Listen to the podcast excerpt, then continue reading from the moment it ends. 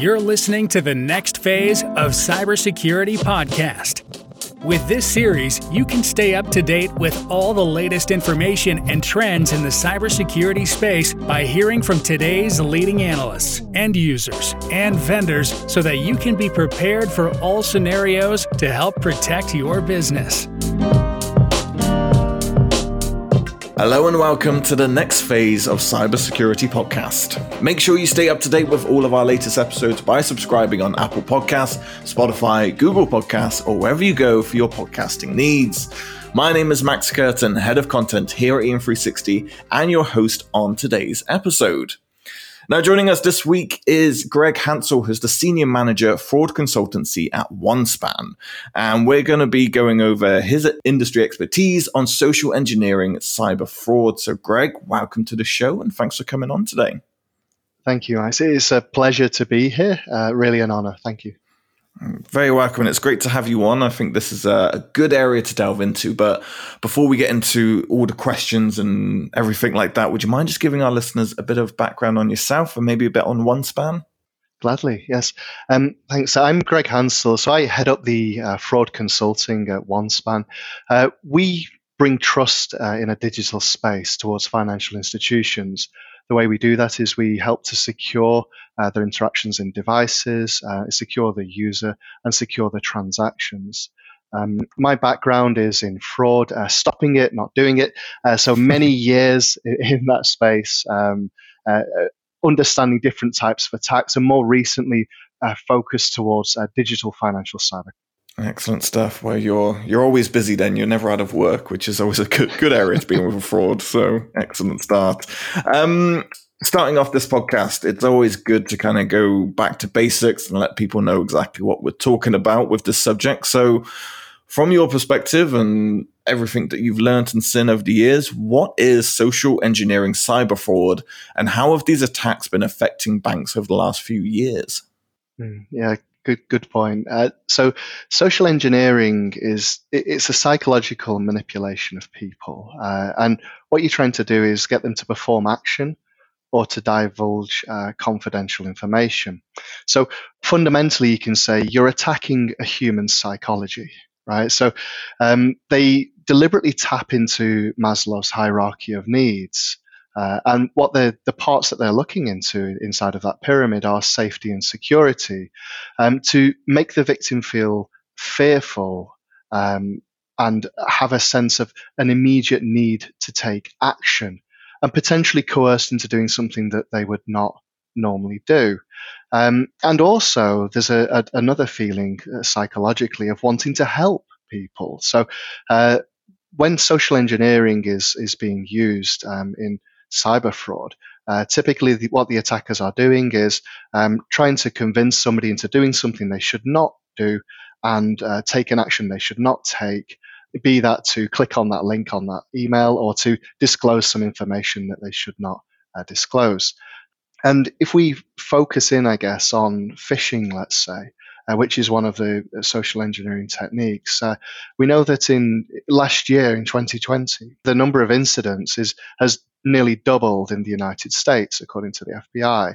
And specifically, financial institutions are being targeted heavily.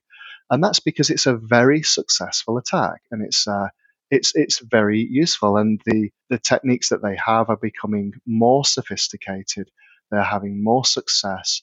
And we know as well that the world has changed, that we, we now reside. There has been an acceleration uh, towards digital uh, adoption by the enterprise and the products and users around that. So, what we know is that um, with this increased adoption, there is increased capability of attackers to to go into that space and make more money um, with potentially lower risk of of a, of a penalty as well. Interesting. It's um, as you say, with this is nothing new that's kind of been happening, and it's it's only kind of adapting and developing as we always know in the security space. People find new ways to to bring in different attacks or to adjust to to different changes that are going on. I, I find the techniques that they're they're using interesting, as you said, using the hierarchy of needs and and getting baiting people in with that. Just walk me through a little bit more about these kind of techniques um, that they're using to conduct these frauds on banking customers, how frequent they are, how different they are, things of that nature. Sure thing, thanks. Yeah, so um, the the different techniques they have, uh, mainly in the um, financial space would be uh, phishing or smishing or vishing, role playing, um, and and if we focus on phishing, well, what is that? Uh, that that is sending an email to somebody either w- with an attachment or a link, and the purpose of that is um, making the the victim either to click on the attachment and open the attachment to potentially deploy malware on their machine, mm. or to click on the link um, because they have convinced them that potentially there has been an account takeover, let's say. So they now need to go through a recovery process by resetting their credentials, providing their details, and of course, they're not interacting with the bank's website, they're interacting with a phish site. So all they're doing is giving all their details to an attacker who will then use that. In a, a smishing uh, scenario, it's it's somewhat similar. So rather than that being delivered via email, that's coming over an SMS uh, with a malicious um, payload or or a, a malicious link in, included that somebody would uh, click into in vishing, uh, that's where you, you would get a, a phone call uh, from an attacker. An example might be they may pretend that they are uh, the bank and say, Hi, we've noticed some unusual activity on your account. We would like to talk to you about that. Uh, we will now send you a one time code or a one time password. Mm-hmm. Of course, what they're actually doing in the background is trying to log into the user's bank account. And by doing so, it delivers that one time code. And they then ask the, the victim, their target, to read back the code to confirm that they're talking to the bank. By doing so, they then enter the account. Um, so in that scenario, they they they already have done their background work, um, and they already know something of of their victim. Uh, and it's typically they will move to a vishing attack when there is um, one-time passwords in play. And another another type of uh, social engineering that, that's occurring is um, and increased a lot, in fact, uh, this year specifically in the corporate banking space, is invoice fraud, um, and, and, that is where you uh, would simulate an invoice, uh, and you could do that through attacking a partner of of the um, company that you would like to simulate, getting access to them, and then propagating out to the system that will generate the invoice, right? Or you could simply generate it yourself or perform an account takeover on somebody's account that would generate those invoices. And ultimately, what you're looking to do is keep the invoice looking the same, but crucially change the beneficiary. So when it comes to somebody reviewing that, if they're not paying attention as to what the accounts are for the company that they should be paying, well, they will likely make that payment. Um, so it, it's a it's a very successful attack, uh, unfortunately, in that sense. Um, and why are they why are they doing this? Well, they want to gain access to something, and and that can be to deploy malware, to uh, turn your machine, so your your PC, your laptop, uh, your mobile phone into a device that can then be used as part of a botnet to then increase the number of attacks that they can make. So to automate it, turn it into a zombie, if you will, that's controlled by them, or to potentially um, push ransomware uh, and hold hold the victim to ransom. And, therefore ask them to make a, a payment. That's increasing a lot uh, across organizations, or to get you to disclose something. Now, or to, as I mentioned, to potentially get you to trick you to do something. And I guess uh, something that's quite important in this is the fact that what we note is that in, inside of the dark web, where the attackers will will use similar to an Amazon um, app, if you like, but for, for their side with all of their goodies. Uh, they have ratings of different types of uh, tools and different types of um, techniques that they could use. And what that allows them to do is potentially have crime as a service, where they will pay an amount to get access to an advanced tool that will allow them to do phishing, allow them to do smishing, and, and on a mass scale. So what that's done is it's fundamentally reduced the barriers of entry for would-be attackers, whilst increasing the complexity of the attacks and the availability of the attacks. So it's really it, it's a it's a tough time that we live in. It, it really is. I think that's the, the best way to describe it. Um, be, because as you say, it's there's so many different methods and there's so many different ways of going about it. And you and me and, and vast majority of the people who listen to this podcast are very lucky that we work in this space and, and we know what's coming and we, we, can spot stuff as it comes in. Because, you know, I've had the kind of smishing attack uh, messages coming through and all those kind of things, but you're able to identify them. But for a more general public view of things, it's sometimes very difficult to tell the difference between these emails, these text messages that are coming through because they are getting very good. And as you said, I was having a conversation yesterday about the the invoicing scam as well. Is just another thing that comes in because we've all done it. We receive an invoice, yep, done. Next one, move on. So it's it's yeah, it's being very vigilant, isn't it, and being very careful as to as to what's going on.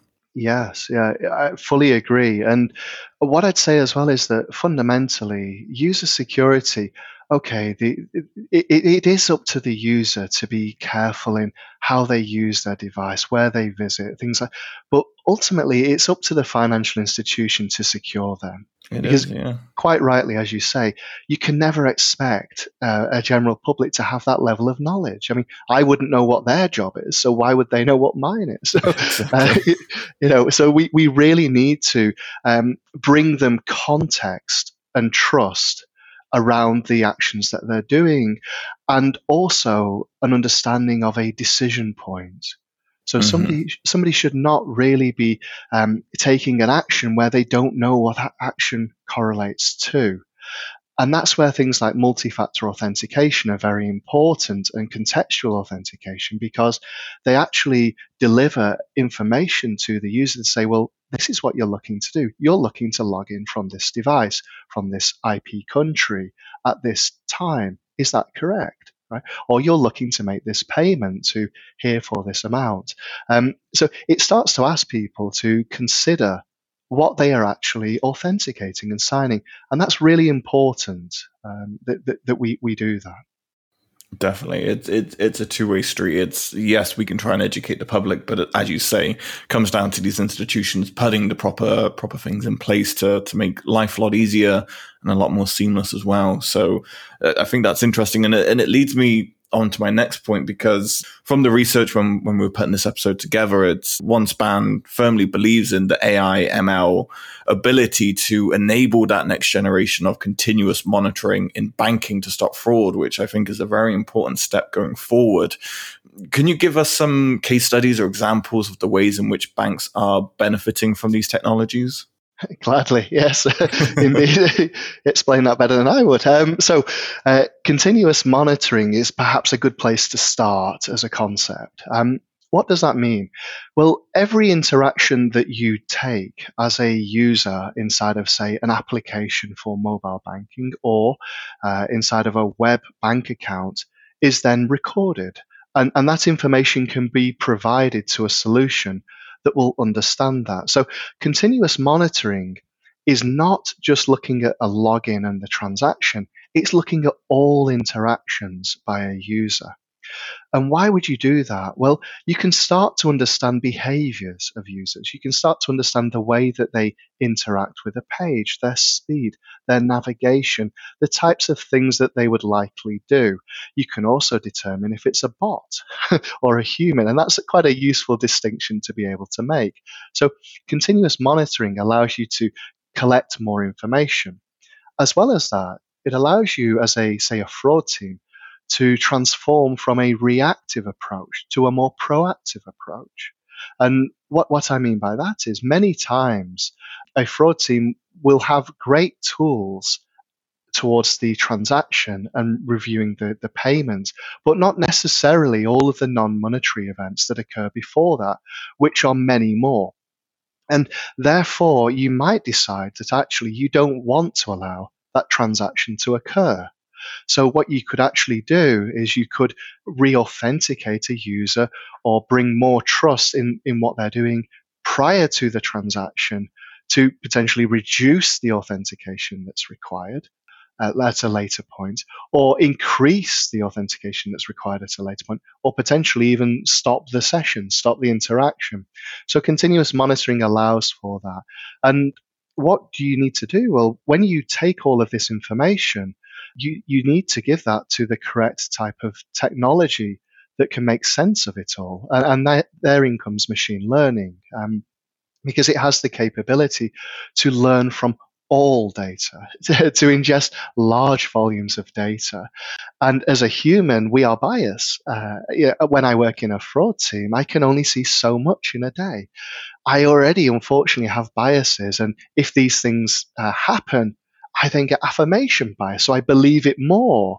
Uh, so fundamentally, we're, we're not in a great place as humans to get a holistic view on, mm-hmm. a, on our customers' data, our users' data, and to understand behaviors around those devices. So what you can look to do with this is learn um, complex fraud patterns, get a behavioral understanding of your users, and fundamentally reduce the amount of attacks and the amount of alerts for banks to a manageable level and also enable compliance uh, towards that. And a, a, byproduct, perhaps not the main aim, but this is still very valuable, is that uh, we arrive at a point where lots of product managers that we speak to, uh, authentication product managers, now start to get a real feeling for what their users are doing on their products. so we can tell them, well, actually, you have friction on your login, and this is why. You have friction on these events, and this is why. And that's really powerful because if you can balance that trust and reduce the friction, that ensures that people have a much better experience and also they don't take th- actions that they shouldn't take as well. Mm-hmm. 100% agree. I'm, uh, I'm going to leave the, the data and bias discussion alone because I feel like we could be here all day. But uh, I think you're uh, you're 100 percent right in the sense of like using the data to understand those friction points makes things so much more easier for progression and understanding where those kind of faults lie. So yeah, I, it, it's an exciting space to be in to kind of see the benefit of AI and ML and what that can kind of bring going forward. Um, I wanted to, to also talk about last year the uh, everyone's favorite year, the year of the breaches as well from a security standpoint. And IBM Security Trusteer's mobile security research team, they exposed a massive mobile emulator farm social engineering fraud operation that affected US and EU banks. So, what can banks do to prevent the likelihood of, of more of these grand attacks, the really big ones? Yeah, a really good point. So this is a game changer, right? So um, what did they do? Well, they perfectly emulated users' devices. So what does that mean? Well, any bank that just uses client-side information, so device information, so what is the operating system, uh, what is the model, what plugins do they have, what browser are they using, things like this, languages. Um, if you just rely on that, well, then they will successfully uh, be able to get access to your users. And what else did they do? Well, they automated the attack on mass scale. What that meant was they were able to understand the flow of, of data towards their target banks and, and ensure that they make the right type of requests and then crucially intercept the one time codes. So, because those one time codes were sent via SMS, they're in clear. So unfortunately, the victims weren't necessarily aware that they that, that they had been attacked because their device had been emulated and the code had been obtained and uh, the attack was carried out. Now, in terms of how can we defend against this? Well, companies do need to move away from telephony based um, delivery of one time codes and move more towards apps. Um, why would you do that? Well, uh, I said earlier on, you really need context around the action that you're taking. If you deliver a one time code to a user via SMS, and that's valid for anything that they would do, well, then the user doesn't know what it is that that one time code was generated for. So, what, what's important is that through an application, you can actually explain to the user look, you're generating this one time code or one time password for this action. So that brings them context and trust back to them. And at the same time, it brings context to the bank as well, because now they have access to all of the information around that mobile device, um, such as the geolocation, the security of the device, whether it has been jailbroken, whether there is a presence of malware, a keyboard overlay, all of this good stuff. Plus, you can secure uh, the communication of that one time code to the user and their response and make use of a biometric to sign that, that authentication. So, what you're able to do, therefore, is shield the application, understand more around what is happening for that user, and the user has more understanding, and you can monitor that in real time. Because what we need to realize is that, and you, you touched into this a, a moment ago, last year was a record year. We had 37 billion records stolen, unfortunately. And I calculate roughly with some terrible mathematics, but I'll say it anyway.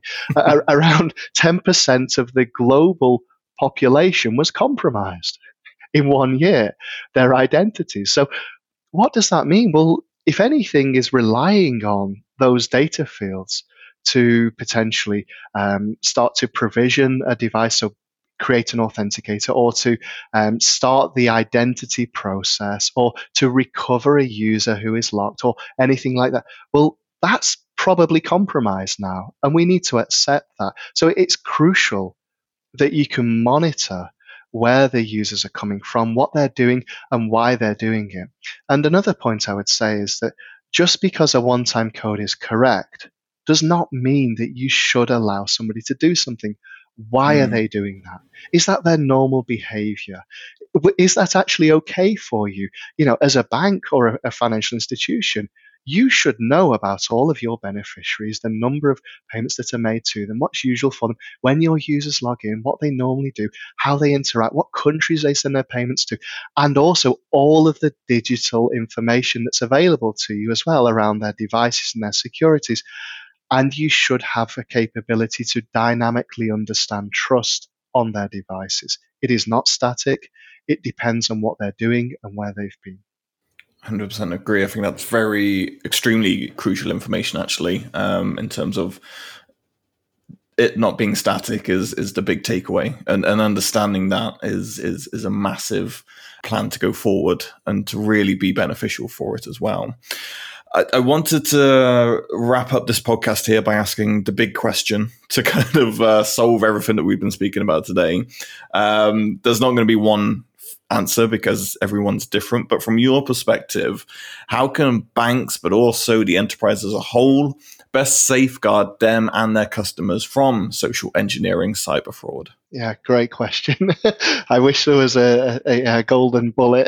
so, I mean, I, I, would say that we need to accept uh, some things, such as identities are stolen, and not to rely on these legacy points. Um, mm-hmm. Accept that banking is perhaps a little bit behind in some areas. There are some great fintechs that are innovating, which is fantastic, and pushing it forwards into a digital age. And what does that mean? Data. So make use of this data, make use of technologies, make use of uh, server side analytics, real time decisioning inside of sessions.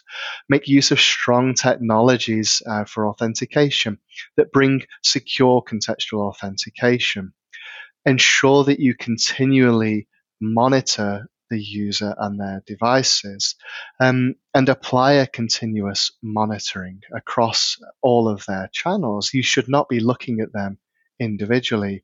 And from, a, I guess, an enterprise perspective, well, many of these enterprises have fantastic individuals and tools inside of their security operations center protecting the enterprise. Well, it would be great if that's shared with the product team. so don't just look at defending yourself or your, your part, but expand and think holistically. Well, how can we share threat intelligence? How can we reuse the tools that we already have? How can we build up a network of information that allows us to understand the behaviors of our staff and of our devices and of our customers and their devices and of course, fundamentally educate. You have to learn. And if you are in uh, banking, you need to educate yourself on APIs, on machine learning, and on server side analytics and different types of attacks. Uh, and we, we do need to show respect to the attackers because they're really building up quite a battery of tools to, to attack uh, organizations. So we need to keep learning and, and, uh, and every day is a school day. I think that's the yeah perfect pull quote there. Every, every day is a school day, and uh, whenever we talk about whether it's cybersecurity or fraud or the, the, whole umbrella of terms, it never stops. It, it it's never boring this this area of work because the bad actors, the the attackers are always going to be innovating, which means that we have to keep innovating as well. Um, and I think the advice you just gave there, Greg, was spot on. And uh, yeah, I think people are going to be wise to take that on board. So thank you for coming on today's show, giving us your insight into all of this, and uh, walking us through it. It's a real pleasure. Thank you for, for having me, Max. And uh, Yep, I, I, look forward to listening. it will be a good one, exactly. Thank you, Greg, and uh, thank you everyone who took the time to listen to this episode. We do hope you took a lot away, uh, a lot of great information in this episode. If you do want to learn more information, especially from OneSpan's perspective, then head on over to their website, which is onespan.com. There are some fantastic resources on there, and I'm sure if you need to speak to a member of the team, they'll be happy to help you out. We'll be back next time with another episode in this podcast series. Until then, you can join the conversation at EM360Tech on Twitter and LinkedIn. Subscribe to this podcast, and of course, for more great daily content, you can head on over to em360tech.com.